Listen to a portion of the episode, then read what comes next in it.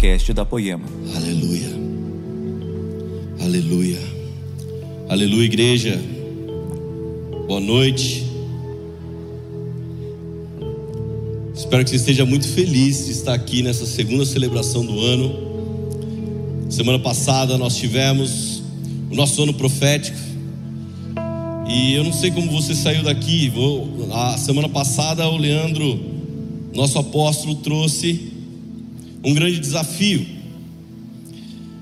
E sabe, eu saí daqui com o pensamento, eu falei, eu nunca mais quero pregar. Depois de sete dias aqui estou. Mas sabe, a gente talvez ainda dê tempo, se você quer receber um pouco mais dentro do Leandro. Nessa semana, na sexta, no sábado, nós temos a Timothy Conference, uma conferência fechada para a nossa liderança. Quiser receber um pouco mais, se você já foi líder, você pode participar também. E eu estou estendendo esse convite porque realmente 2022 não é um ano para os fracos. É um ano que Deus vem nos medir. E o que nós recebemos na semana passada é que o entendimento muito simples, mas tão difícil de viver. Sabe, Jesus veio trazer fogo. E às vezes nós estamos dentro da igreja pensando o julgamento de Deus, ah, vai começar pelos de fora, porque eu estou aqui na igreja, eu sou bênção mas ele vai começar com os de dentro, ele vai começar com os da sua casa. E eu quero perguntar para você: se Deus viesse te medir hoje, como você estaria? E, e, e, realmente nessa mensagem, no decorrer dela, eu quero, eu quero começar com fazendo uma inversão, não tentando medir a Deus, porque isso seria impossível a palavra diz em Salmo 147, versículo 5, que grande é o nosso soberano e tremendo é o seu poder, e é impossível medir o seu entendimento. Então é impossível medir Deus. Jeremias 10, 6 diz que não há absolutamente ninguém comparável a ti, ó Senhor, tu és grande e grande é o poder do teu nome. Isaías 40, 28, será que você não sabe? Nunca ouviu falar? O Senhor é o Deus eterno, o Criador de toda a terra, ele não se cansa nem fica exausto, sua sabedoria é insondável, então é impossível medir a Deus. Mas eu quero fazer uma inversão aqui para que você possa entender até o final dessa mensagem que na nossa humanidade nós medimos a Deus na forma como manifestamos a nossa satisfação a Ele. Então o nome da mensagem de hoje é a infelicidade adora a companhia. Ela não anda sozinha. Ela sempre gosta de uma companhia. Se eu te perguntasse, o quão satisfeito você está? Qual seria a sua resposta? O quão satisfeito você está, não responde para o seu marido, para sua esposa, para o seu filho que está do seu lado, responde só para você. De uma forma só o Espírito Santo vai saber o quão satisfeito você está na sua vida, com tudo que Deus tem colocado, com tudo que Deus tem proposto. Sabe quando nós estamos, o quanto nós estamos satisfeitos com o propósito dele. O significado de satisfação, meus irmãos, é o prazer resultante da realização daquilo que se espera ou que se deseja. Então, a sua satisfação automaticamente vai estar ligada ao que você está esperando de Deus. O que você está desejando que Ele faça. A minha medida da minha satisfação, dos meus desejos, do que eu quero, deixa eu ver, Deus, se você tem feito as coisas que eu quero. Sabe, igreja, alguém que anda infeliz o tempo todo, dificilmente ele irá anunciar as obras de Deus. Alguém que constantemente está andando de, de forma infeliz, desanimado. Ah, mas e agora? Como que vai anunciar a obra de Deus? Eu te digo, não vai. E sabe por quê? Porque a infelicidade ela adora companhia. Já, tal, talvez você tenha alguém no seu trabalho. Espero que não seja você mas que está infeliz com o trabalho, e sabe o que ele faz? Ele começa a juntar um círculo de pessoas e falar: Ei, vocês não acham que a gente devia ganhar mais? Ou a pessoa fala assim: Ei, você sabia que todos estão dizendo? Quando alguém fala todos estão dizendo, a verdade é ele que está dizendo, tá bom? Não, mas todo mundo está falando: Ah, para, mano, é você que está falando. Sabe, a infelicidade ela adora juntar mais pessoas para que mais pessoas fiquem infelizes com ele. E por que eu estou dizendo isso? A medida a medida da nossa satisfação que eu quero trazer nessa mensagem, ela facilmente ela vai ser demonstrada em 1 Tessalonicenses 5, do 16 ao 24. A Bíblia diz: alegrem-se sempre, orem continuamente, deem graças em todas as circunstâncias, pois esta é a vontade de Deus para vocês em Cristo Jesus. Não apaguem o espírito, não tratem com desprezo as profecias, mas ponham à prova todas as coisas e fiquem com o que é bom. Afastem-se de todo mal, que o próprio Deus da paz os santifique inteiramente. Que todo espírito, a alma e o corpo de vocês sejam preservados irrepre, irrepreensíveis na vinda do nosso Senhor Jesus Cristo. Aquele que os chama é fiel e fará isso. Sabe, meus irmãos, o início, o versículo 16, 17 e 18, revela de uma forma, sabe, é, é inconsciente como nós medimos a Deus na nossa vida. Porque as nossas alegrias, a, a nós, as nossas orações, a, as nossas ação de graças, sabe, elas não deveriam variar de acordo com as circunstâncias da nossa vida ou sentimentos, mas elas variam porque existe uma natureza adâmica em nós. Então a verdade é que para cumprir 1 Tessalonicenses é muito difícil. Sabe por quê? Porque eu me alegro quando? Quando tudo vai bem. Eu oro, quando que eu oro? Quando eu preciso. Eu lembro quando eu fui casar com a Laura. Na verdade, quando a gente foi namorar, eu orava, eu orava, eu orava, orava muito. Será que você não teve algum momento que você orou tanto por uma coisa aí quando você tinha bênção? Ah, nem vou orar mais, porque já consegui. Já teve alguém assim? Não, né? Já imagina. E graças, eu dou graças quando, só quando o que eu pedi foi atendido, né? Daí eu vou falar, obrigado, Senhor. Mas é, é aqui que eu creio que a, está a resposta do quão satisfeitos realmente nós estamos. Porque não tem a ver com aquilo que é natural, mas sim com uma vida real em Cristo. É na medida de quanto de Cristo há em nós nós vamos revelar a medida que temos com o Senhor. Porque só é possível cumprir 1 Tessalonicenses, esses três primeiros versículos, quando estamos cheios da presença de Deus.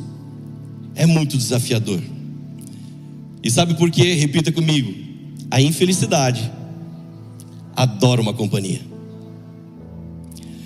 Então vamos lá, no 5,16, o primeiro, alegrem-se sempre. Quantos ao nosso redor, quantos da nossa família, quantos agora, num momento de ceia que nós tivemos, no Natal, Ano Novo, quantos estavam tristes, estavam desanimados, quantos estavam realmente precisando que nós derramássemos uma alegria na vida deles. Mas talvez se eu e você não tivermos essa alegria, como que eu vou derramar aquilo que eu não tenho? E, e, o fato de nós não conseguirmos nos alegrar por muitas vezes é porque nós ligamos a nossa alegria a coisas materiais. Eu preciso disso, então eu preciso daquilo. Ou as circunstâncias, elas determinam a nossa alegria. Ah, eu estava vindo para a igreja todo feliz, pastor daí furou o pneu do carro, pronto, acabou a alegria. Acabou. Eu estava feliz porque eu, eu ia receber a palavra de Deus, mas a, meu irmão abençoado me fechou. Ele não falou irmão abençoado, né? Falou outra coisa, você já pode imaginar. Acabou a minha alegria. Gente, um dia, um dia eu vi um cara com o carro quebrado, trocando pneu. E estava chovendo muito, não estava essa garota, estava chovendo muito. E ele trocava o pneu e, e, e dava para ouvir, porque ele trocava ali, ele gritava assim: Maldito, maldito, trocando pneu do carro. Eu falei: Meu Deus, ou ele odeia o carro, ou alguém causou para furar o pneu do carro dele. Gente, aquilo roubou toda a alegria dele. Qual foi a última coisa que aconteceu na sua vida que tirou toda a sua alegria? Talvez o boleto daquela compra que você fez, a fatura do cartão. Chegou. As comprinhas que você fez em dezembro. Ah, dezembro foi incrível, senhor, nossa, que mês incrível. Daí janeiro chega a fatura. Você fala, gente, já não foi tão mais incrível, né? Sabe, meus irmãos, os livros mais vendidos hoje, os best-sellers, são os livros de autoajuda. São os livros que tentam trazer força para alguém lutar contra um problema. De alguma forma trazer uma alegria novamente, porque não há mais alegria na vida da pessoa. E eu quero dizer para você que existe uma fonte inesgotável Neemias 8:10 diz que a alegria do Senhor é a nossa força. Enquanto muitos tentam encontrar força na alegria de coisas, a Bíblia está falando que a alegria do Senhor é a nossa força. Minha vontade é pregar só e, e como é a alegria do Senhor, mas essa é uma outra mensagem. Sabe, por muito tempo, eu acredito que a história de, da maioria que está aqui ouvindo essa mensagem, nós tentamos procurar alegria de várias formas possíveis. Procuramos alegria, talvez, numa balada, outros procuraram alegria na bebida, outros na droga, outros na prostituição, outros de alguma forma tentaram encontrar uma alegria que ia preencher um vazio. Agora, quando nós entendemos e fazemos a vontade de Deus, nós realmente encontramos a verdadeira alegria. E nós, até o final, isso vai ficar muito claro. Alegria é Jesus estar com você, comigo, em todos os momentos.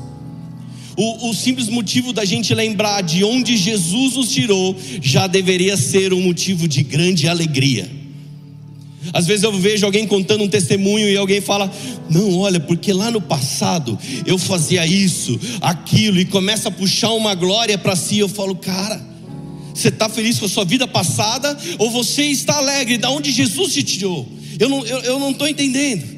Alegria está onde Jesus tirou você ou do que você fazia antes e você era o cara mais incrível do mundo, segundo você. Porque Jesus olha e fala, cara, toda essa glória que você tem para você, não é a que eu tenho para você. A continuação, alegrem-se sempre. No versículo 17, orem continuamente. Ah, pastor, tá bom, eu já sei que orar. Eu oro todo o tempo. É como? É Deus, vem aqui, faça algo agora. Normalmente nós lembramos de orar quando algo vai mal. Até o ateu, meu irmão, ele ora quando o negócio está mal. Eu vi uma postagem outro dia de um, de um casal assim, dizendo: Nós somos ateus e Deus nos fez assim, e aí? Eu falo? Amém, irmão. Eu não sei se o cara escreveu errado, se editaram, mas eu falei: Tá meio estranho, né? Deus nos fez assim mesmo. Coloca todo mundo no avião e fala: O avião vai cair. Eu duvido se todo mundo vai orar. O negócio, quando está mal, a gente ora. E se nós fôssemos medidos pelas nossas orações? Sabe, é, é, é, se eu não oro, se eu não me relaciono com Deus, mas eu apenas vejo Ele como um caixa eletrônico, que eu vou até Ele, pego o que eu quero e beleza, tchau, caixa, já era. Será que é isso que Deus espera? A Bíblia diz em Jeremias 29, versículo 13: Me buscarão e me encontrarão, quando buscarem de todo o coração. Tiago 5,16, a oração de um justo, ela é poderosa e eficaz. Romanos 12, 12, persevere na oração. Efésios 6,18, ore em todas as circunstâncias. Filipenses 4, 6, entregue seus pedidos a Deus. A Bíblia está falando, ei, se relacione com Ele. Se relacione com o seu Aba. Ore ao Senhor. Seremos medidos pelo quanto nos pelo quanto nos relacionamos com o Deus desta obra. Ah, eu faço isso, eu faço aquilo no ministério, eu estou em 18 ministérios diferentes, pastor. Nossa, que incrível, não sei como é que você consegue. E como é que está o relacionamento com Deus? Como é que está o relacionamento com Deus dessa obra? Então orem. Sabe, não é possível estar de joelhos o tempo todo, mas é possível ter uma atitude de oração em todos os momentos. Essa atitude ela é construída quando nós reconhecemos a, no, a nossa dependência de Deus e percebemos a Sua presença dentro de nós e ficamos determinados a obedecê-lo completamente. É contínuo, ela não para. Então, na continuação, no versículo 18, deem graças em todas as circunstâncias, pois esta é a vontade de Deus para vocês em Cristo Jesus. Graças. Paulo não está ensinando que nós devemos agradecer por tudo o que acontece conosco, mas em tudo. Isso tem uma coisa muito diferente aqui. Meus irmãos, o mal, ele não vem de Deus. Não é para agradecer por isso. Porém, mesmo quando nós somos atacados pelo mal, ainda podemos encontrar a presença dele conosco. E quando somos gratos por ele, nós podemos falar: Deus, obrigado, porque os dias são maus, algo de ruim aconteceu, mas eu creio que o Senhor está comigo. Eu creio que o Senhor está cuidando de mim, o Senhor está nas minhas dificuldades, o Senhor não me abandonou. Então eu dou graças a Ti. Aqui eu quero dizer para vocês, meus irmãos, que o quanto nós damos graças ou não, revela ao nosso redor a nossa forma que medimos a Deus, de forma inconsequentemente. Eu estou satisfeito com Deus a ponto de dar graças a Ele.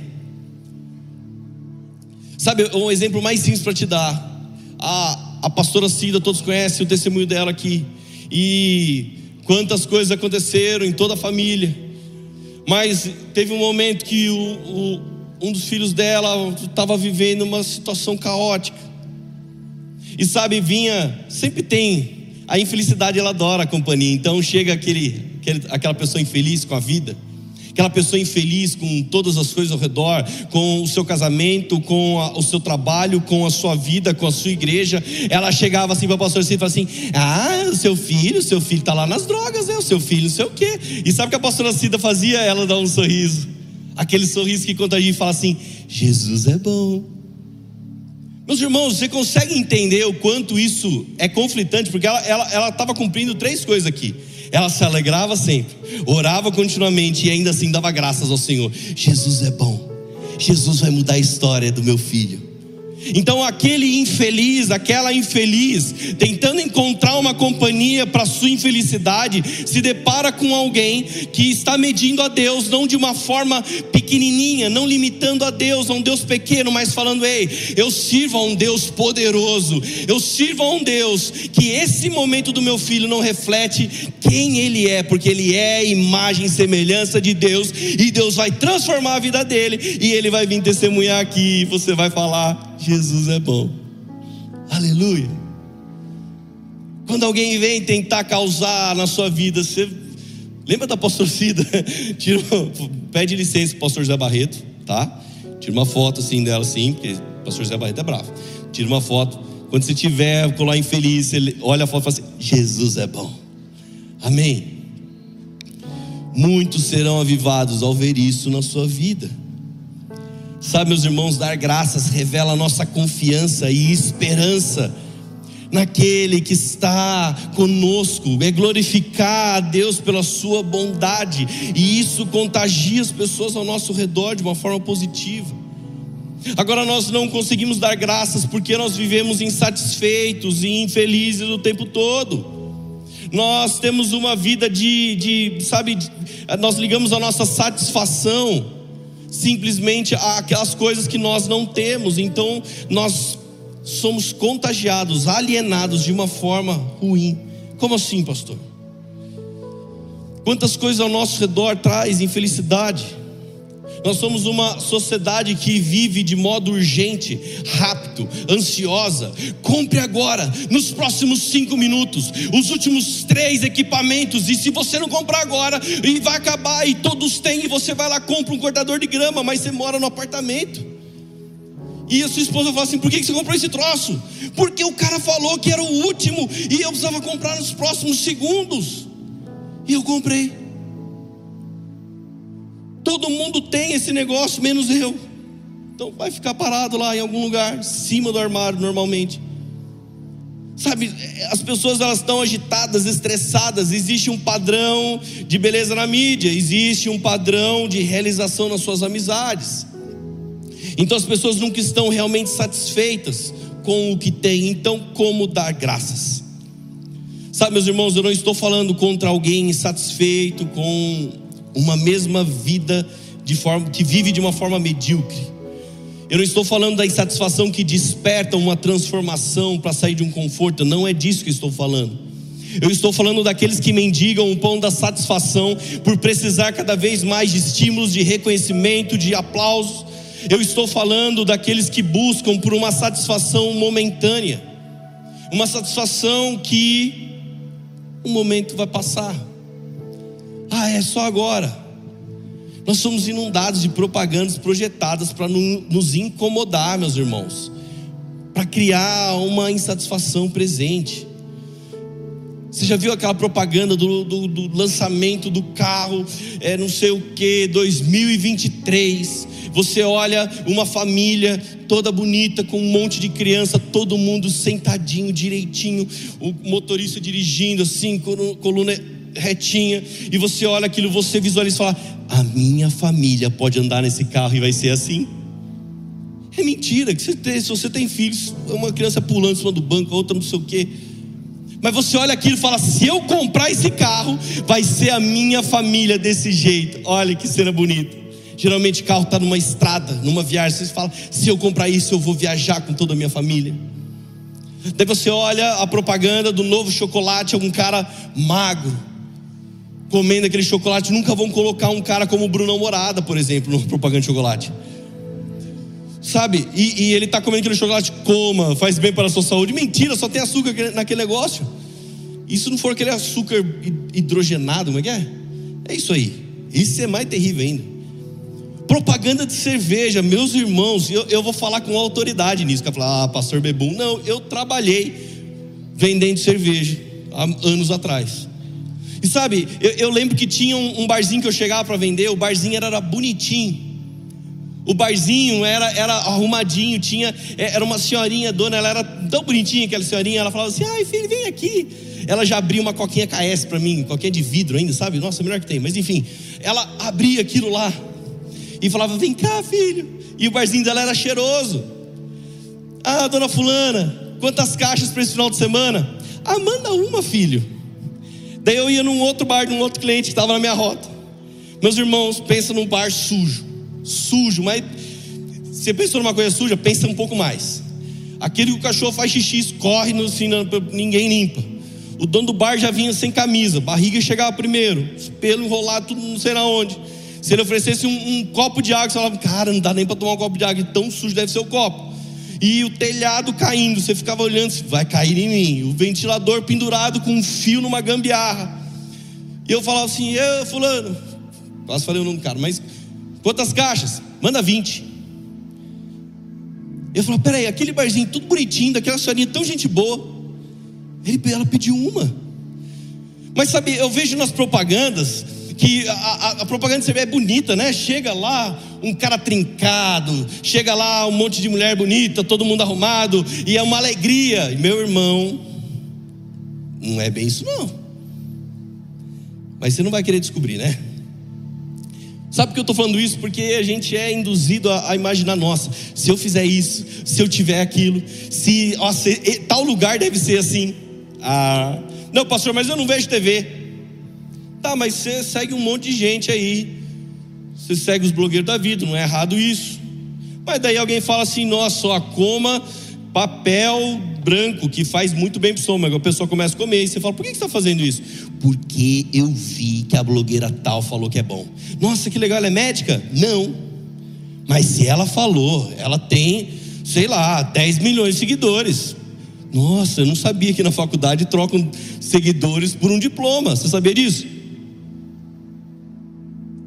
Sabe, eu quero dizer para você que se você não está satisfeito com a sua vida, você está à constante procura de algo que o satisfaça. Então você passa a ser uma vítima. Ah, eu estou aqui sentado e eu estou dando exemplo de um comercial de televisão, por exemplo, mas eu estou aqui olhando e uma coisa que eu vejo, falo, nossa, se eu tiver isso. Às vezes é alguém ao seu redor que fala, puxa, olha gente, eu fiz uma viagem tal. Se eu fizer essa viagem. E meus irmãos, a infelicidade, ela adora uma companhia. E de verdade, o, o quantas desculpas nós conseguimos encontrar para falar, não, eu estou insatisfeito, pastor, sabe por quê? Porque olha, a minha esposa, eu estou insatisfeito porque na minha igreja, no meu trabalho, ah, o meu líder no GC, ele disse: a gente consegue encontrar um monte de desculpa, porque a infelicidade ela gosta de muitos seguidores, e ela começa a caçar um monte de culpados. Você já percebeu que existe hoje um movimento de uns crentes feridos com a igreja, e eles têm se juntado cada vez mais. E eles se juntam para quê? Para falar da obra de Deus, para falar das promessas de Deus? Não. Eles se juntam para atacar outras igrejas. Aí eu pergunto para você: está saindo vida nisso? Está saindo, sabe, tá, as boas novas estão vindo daí, ou está saindo um monte de gente que está apontando, julgando e falando, ah, aquele cara não sei o que, aquela mulher não sei o que, mas para não falar, ei, eu estou insatisfeito, eu estou infeliz, é muito mais fácil atacar do que falar, eu não tenho eu não consigo me alegrar sempre, eu não consigo orar continuamente, e muito menos dar graças em todas as coisas. Meus irmãos, o intuito dessa mensagem é despertar você para uma vida de gratidão. E o diabo ele fica endemoniado quando ele vê você agradecendo. Você consegue imaginar isso?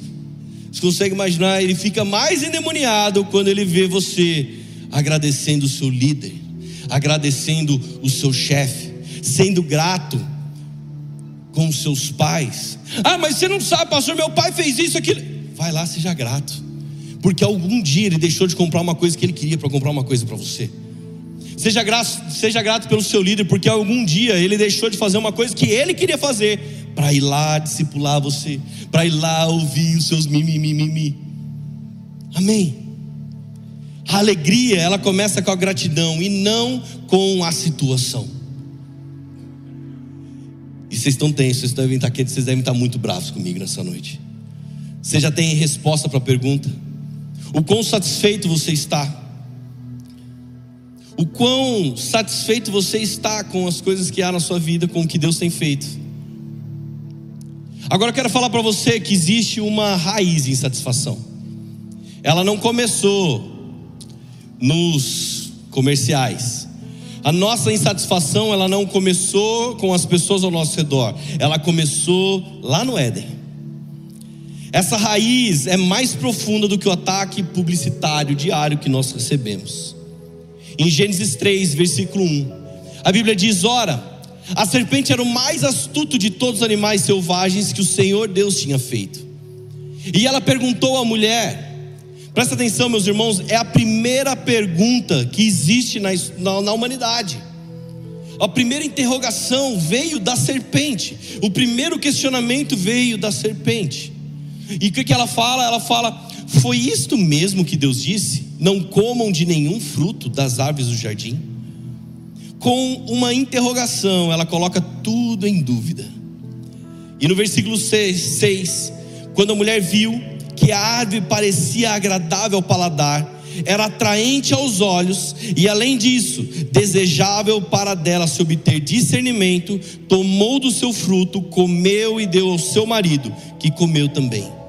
Versículo 7: Os olhos dos dois se abriram e perceberam que estavam nus, então juntaram folhas de figueira para cobrir-se. Meus irmãos, Deus criou o Éden, Deus colocou tudo, tinha tudo no Éden. Eva tinha tudo o que precisava no Éden, ela se deliciava da, provis, da provisão divina, porém agora ela desejava mais. Ela decide que o único fruto capaz de satisfazê-la está na árvore de que Deus a proibiu de comer. Imagine vocês que vocês chegam num lugar, esse lugar é só de vocês. Você chega aqui e não tem mais ninguém. Deus fala: Ei, tá vendo essas cadeiras aqui? Desfrute, governe sobre elas. Mas está vendo essa cadeira aqui? Essa aqui, ó. Tem duas balinhas nela. Ninguém senta nela. Aqui na igreja tem 900 e poucas cadeiras, mas quando Deus fala, Ei, ninguém pode sentar nela, imagine Eva, ai meu Deus, e agora? Nenhuma outra cadeira vai me satisfazer senão aquela. Eu preciso daquela cadeira. Eu preciso que se eu sentar naquela cadeira agora, tudo vai mudar, porque eu só vou conseguir assistir o culto se for daquela cadeira. Sabe é isso que a serpente faz? É, ela causou um incômodo, uma interrogação que fala, e Eva olha e fala, mas eu preciso daquilo. Aquela cadeira brilha aos meus olhos. Mas ao comer do fruto, Eva descobre, como todos nós, que viver fora dos limites e da provisão de Deus leva a uma insatisfação fatal. Você quer entender de uma forma muito fácil? Aqui está a raiz de tudo, é quando algum cara ele começa a desejar e começa a realizar os seus desejos com uma outra mulher fora do casamento. Ele fala: talvez aquela mulher vai me fazer feliz. E depois de fazer o que ele queria fazer, ele sente nojo, ele sente tristeza, ele sente decepção, porque ele passou do limite. Ele foi num lugar onde Deus falou: Ei, não é esse lugar que eu tenho para você. Talvez você já fez alguma escolha na sua vida, que quando você chegou lá, você falou: ah, é, quando eu for lá, daí toda a minha vida vai mudar. E você chegou naquele lugar, você olhou e falou: peraí, não é aqui, não é aqui que Deus queria que eu viesse. Sabe, meus irmãos, isso é muito sério. A partir do momento em que a humanidade cruzou o limiar do relacionamento rompido com Deus, nós nos tornamos insatisfeitos e assim muitos permanecem até hoje. É quando um coração longe de Deus, ele sempre precisa de algo mais. E um coração cheio de Deus sabe que tem tudo o que precisa. Um coração cheio de Deus fala: Eu encontrei o meu tesouro. Eu encontrei o meu tesouro, eu só quero ficar com ele. Ei, meus irmãos, eu estou falando de algo muito maior aqui do que um emprego, do que estudo, do que coisas materiais. Salomão, se nós podemos falar de alguém na história que teve tudo ou quase tudo que um coração deseja, esse alguém era Salomão. e as, as reflexões dele sobre a satisfação e o verdadeiro sentido da vida são chocantes e por muitas vezes ofensivas. E sabe, um a um ele desvenda que o valor temporal da busca sem sentido, que a maioria de nós acha que vai nos satisfazer, está em Eclesiastes 1, versículo 14. Ele diz que as buscas mundanas, elas são tão produtivas quanto isso. Tendo visto que tudo é feito debaixo do sol, tudo é inútil, é correr atrás do vento. Você já conheceu alguém que talvez os pais colocaram nele assim, falou: "Olha, filho, você na adolescência fala, você precisa fazer faculdade porque quando você fizer faculdade, você vai ser alguém na vida. Então, é, essa pessoa começou a crescer, se tornou adolescente e falou: tem que fazer faculdade, que quando eu fizer faculdade, eu vou ser alguém, eu vou ter, eu vou ter um propósito, eu vou ter. E essa pessoa faz a faculdade e achando que ia ter alguma direção. Só que quando acaba a faculdade, fica agora, cri, cri, cri. E agora o que, que eu faço? Então essa pessoa fala: peraí, vou fazer uma pós. Porque talvez acha que depois da pós vai ter uma direção e ela faz a pós. Mas mesmo sem ter encontrado o que procurava, fala: então agora vou fazer um mestrado. Mas ainda insatisfeito, faz um doutorado.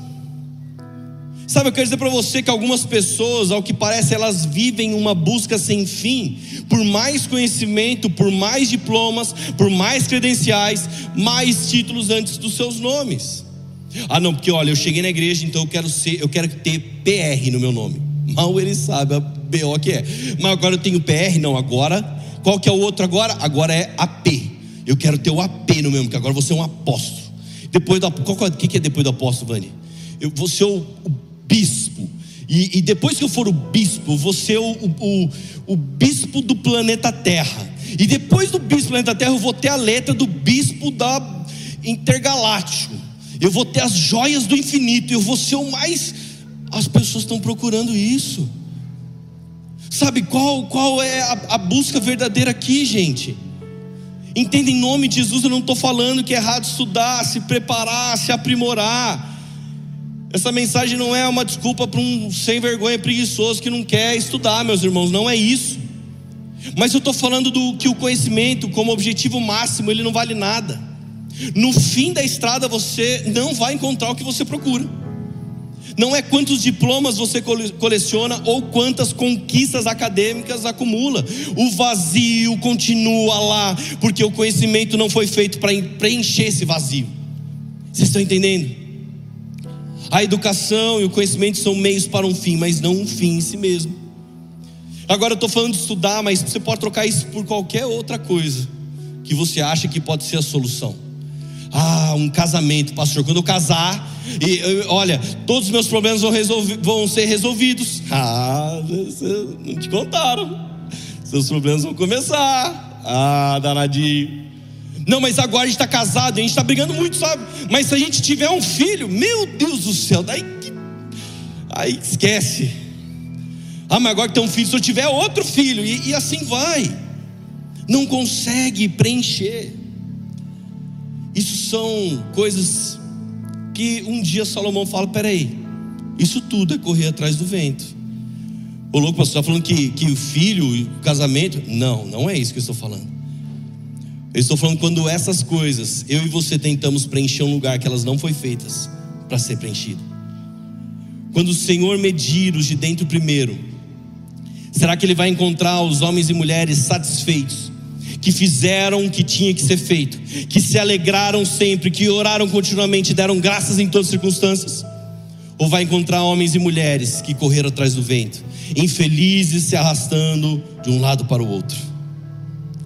Sabe, meus irmãos, a nossa vida não pode se resumir a essas coisas que eu falei. Muitos estão preocupados só com o seu trabalho.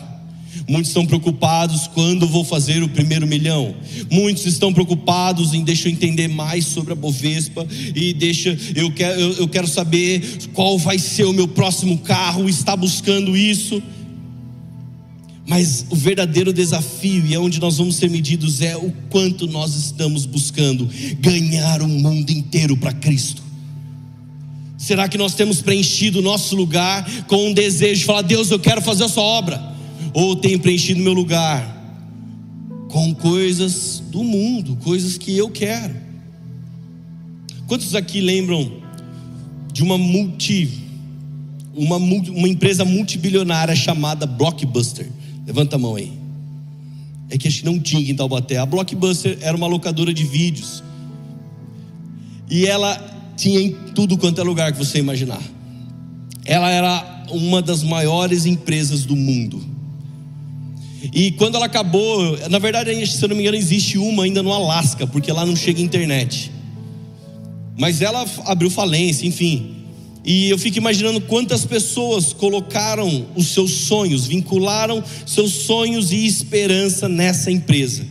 E de repente eles viram todo o seu esforço, o seu tempo serem soprados pelo vento. Imagina se a sua felicidade se resumisse ao seu trabalho. É isso que eu quero despertar você. Ei, eu não estou falando para você não se dedicar, não se empenhar em crescer na sua empresa. Não é isso. Eu estou falando quando você coloca toda a sua felicidade, quando você coloca os seus sonhos, as suas expectativas sobre o seu trabalho. Pode ser que tudo acabe do dia para a noite. Eu quero levar você realmente a pensar, meus irmãos. Você consegue se imaginar não, quando a gente imagina a gente é pesado, né? Mas eu fiz uma cirurgia agora há pouco tempo. E um momento pré-cirúrgico, o momento de você, antes de você entrar para fazer cirurgia, talvez seja um dos momentos mais incríveis ou mais temidos por muita gente. Porque é a hora que você vai tomar um remedinho, meu irmão, e você não sabe mais se você vai abrir o olho. Você pode morrer na, na, na mesa de cirurgia. Porque quando você toma um remedinho, você vai pagar, você não sabe mais. E eu estava lá naquele momento, eu falei, Jesus, eu quero sair do hospital, tá, Jesus? Eu quero te encontrar, mas não hoje, se possível. né? Eu não quero que a Laura case de novo, né? Viu? Eu tenho meus filhos, mas você consegue se imaginar nessa situação? Eu quero dizer para você que existe aqui Duas perguntas, não coloca ainda não, deixa ainda, para as pessoas tentarem descobrir quais são as duas perguntas. Eu nunca vi alguém nos últimos momentos de vida, nunca ouvi uma história de alguém falar assim: ei, eu estou aqui nos meus últimos momentos, então está lá deitado na cama do hospital e fala para alguém assim: ó, traga para mim o relatório mensal da minha empresa, porque eu quero ver pela última vez como estão as finanças. Nunca vi alguém falar isso. Nunca vi alguém falar: ei, vai lá na minha casa, pegue uma, a placa de homenagem que eu recebi daquela autoridade, porque eu quero lembrar daquele dia em que eu fui aplaudido. Vá lá na minha casa, na minha garagem, pegue o meu carro, mande lavar, encerar, porque eu quero ver ele uma última vez. Você nunca vai ouvir alguém dizer isso, você nunca vai ouvir alguém falar: Ei, saca todo o dinheiro que eu tenho no banco, coloca ao redor da minha cama, porque eu quero morrer abraçado com o dinheiro que eu conquistei. Você nunca vai ver e ouvir que alguém fez isso. E sabe por quê? Porque tem duas perguntas a serem respondidas nos últimos momentos da nossa vida: Como estou com a minha família? E como estou com o meu Criador? Você não quer saber de mais nada, você não quer saber das suas conquistas mundanas, você quer saber como está a minha família. Eu quero ver eles uma última vez, eu quero abraçar os meus filhos, eu quero beijar minha esposa, eu quero ver eles. Então vem a segunda pergunta: como eu estou com o meu Criador? Como eu estou com aquele que eu vou encontrar agora? Eu vivi uma vida para mim ou vivi uma vida para Ele? Será que eu e você vamos poder chegar num dia desse? Espero que muitos, muito velhinhos, em nome de Jesus, e falar: Deus, eu me alegrei sempre, eu orei continuamente, eu dei graças em todas as circunstâncias. Senhor, eu cumpri a tua obra, mesmo que eu tenha duvidado, duvidado alguns dias, mesmo que eu tenha te questionado alguns dias, mesmo que eu tenha tido medo, Senhor, eu cumpri a tua obra. Obrigado, porque a Sua presença era tudo que eu precisava. Será que nós vamos poder fazer essa oração? E chegar, fala, pode vir, Deus, que agora eu estou louco para te encontrar.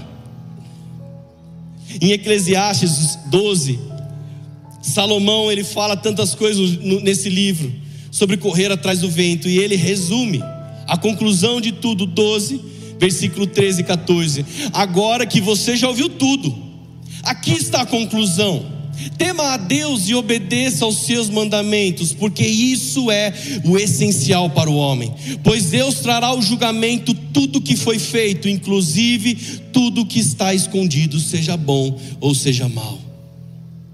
Esse é o propósito de Deus para nossas vidas.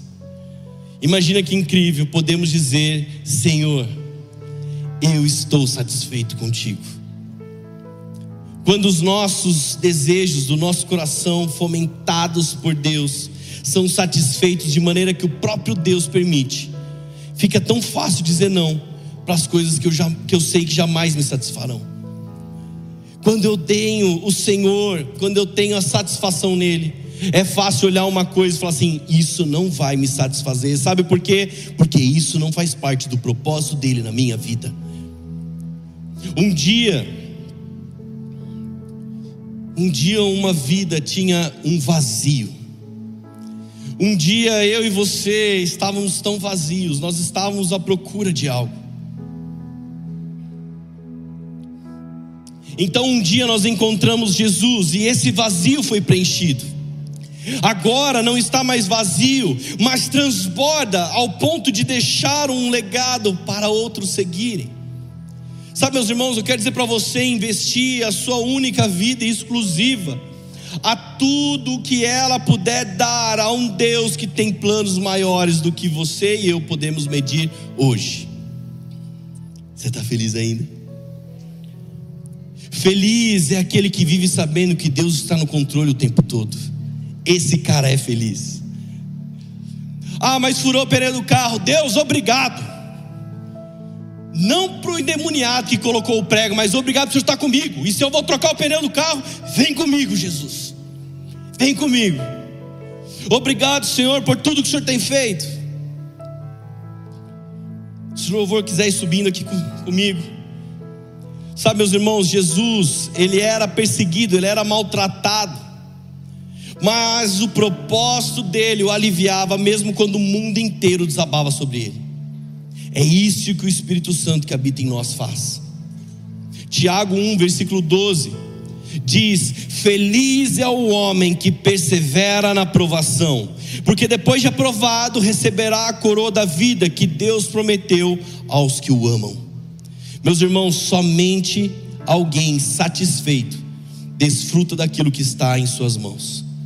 E a coroa da vida é a satisfação eterna de se viver com Deus para sempre.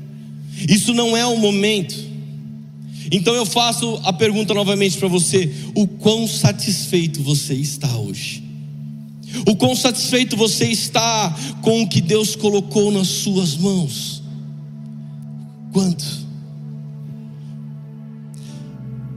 Sabe, igreja, a infelicidade, ela adora uma companhia. E por ela adorar uma companhia, ela não só leva pessoas com ela, mas ela leva promessas que Deus fez para você. A infelicidade, ela leva propósito que Deus tem para você. A infelicidade, ela consegue carregar os sonhos que Deus tem para você.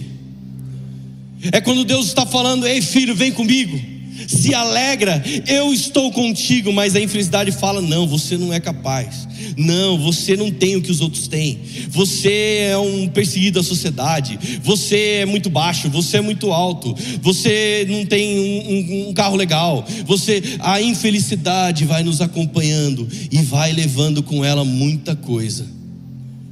E eu quero desafiar você nessa noite, fique de pé. Eu quero desafiar você nessa noite a verdadeiramente falar: Deus, eu já corri atrás de muita coisa, Deus. Eu já corri atrás do vento, Deus.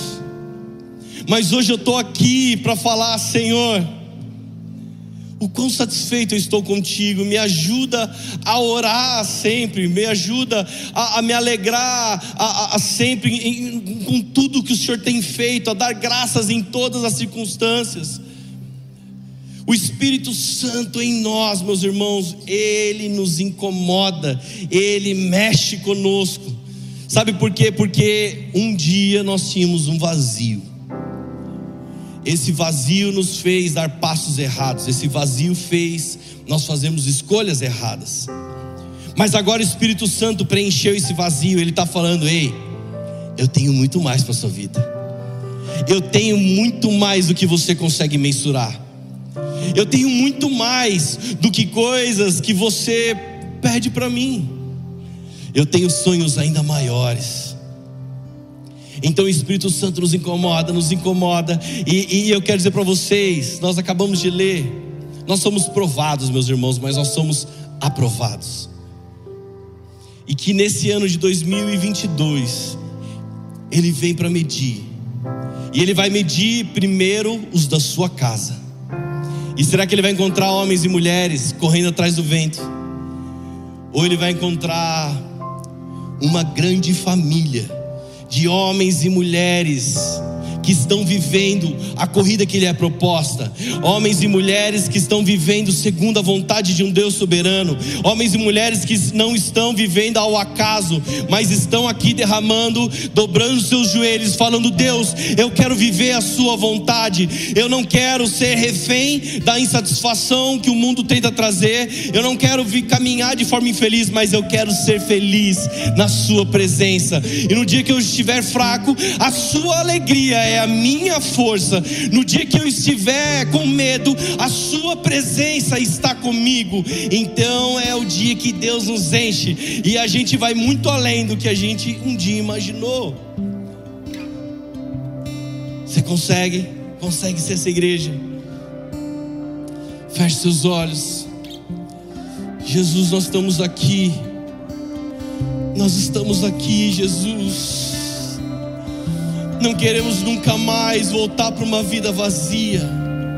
Não queremos nunca mais sentir aquele aperto no coração, que é um coração que clama por Ti. Nunca mais queremos estar vazios, Senhor. Nós queremos estar contigo.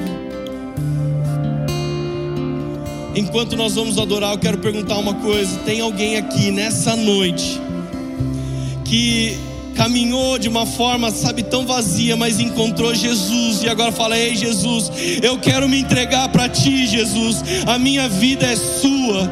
Se tem alguém aqui nessa noite que quer entregar a sua vida para Jesus, vem aqui na frente para orar. Enquanto isso, igreja, adore a Ele, adore a Ele, adore aquele que transformou a sua vida, adore aquele que te encheu e não só encheu, mas transborda por todos os lugares que você passa. E quando algum insatisfeito passa do seu lado, essa pessoa olha para fala: Mas peraí, o que está acontecendo com você? Por que, que você é diferente de todo mundo? Você vai falar: Ei, porque eu encontrei o meu tesouro, eu encontrei o meu precioso, eu encontrei aquele que mudou a minha vida, que transformou, aquele que me tirou do pior lugar e agora tem uma promessa sobre a minha vida.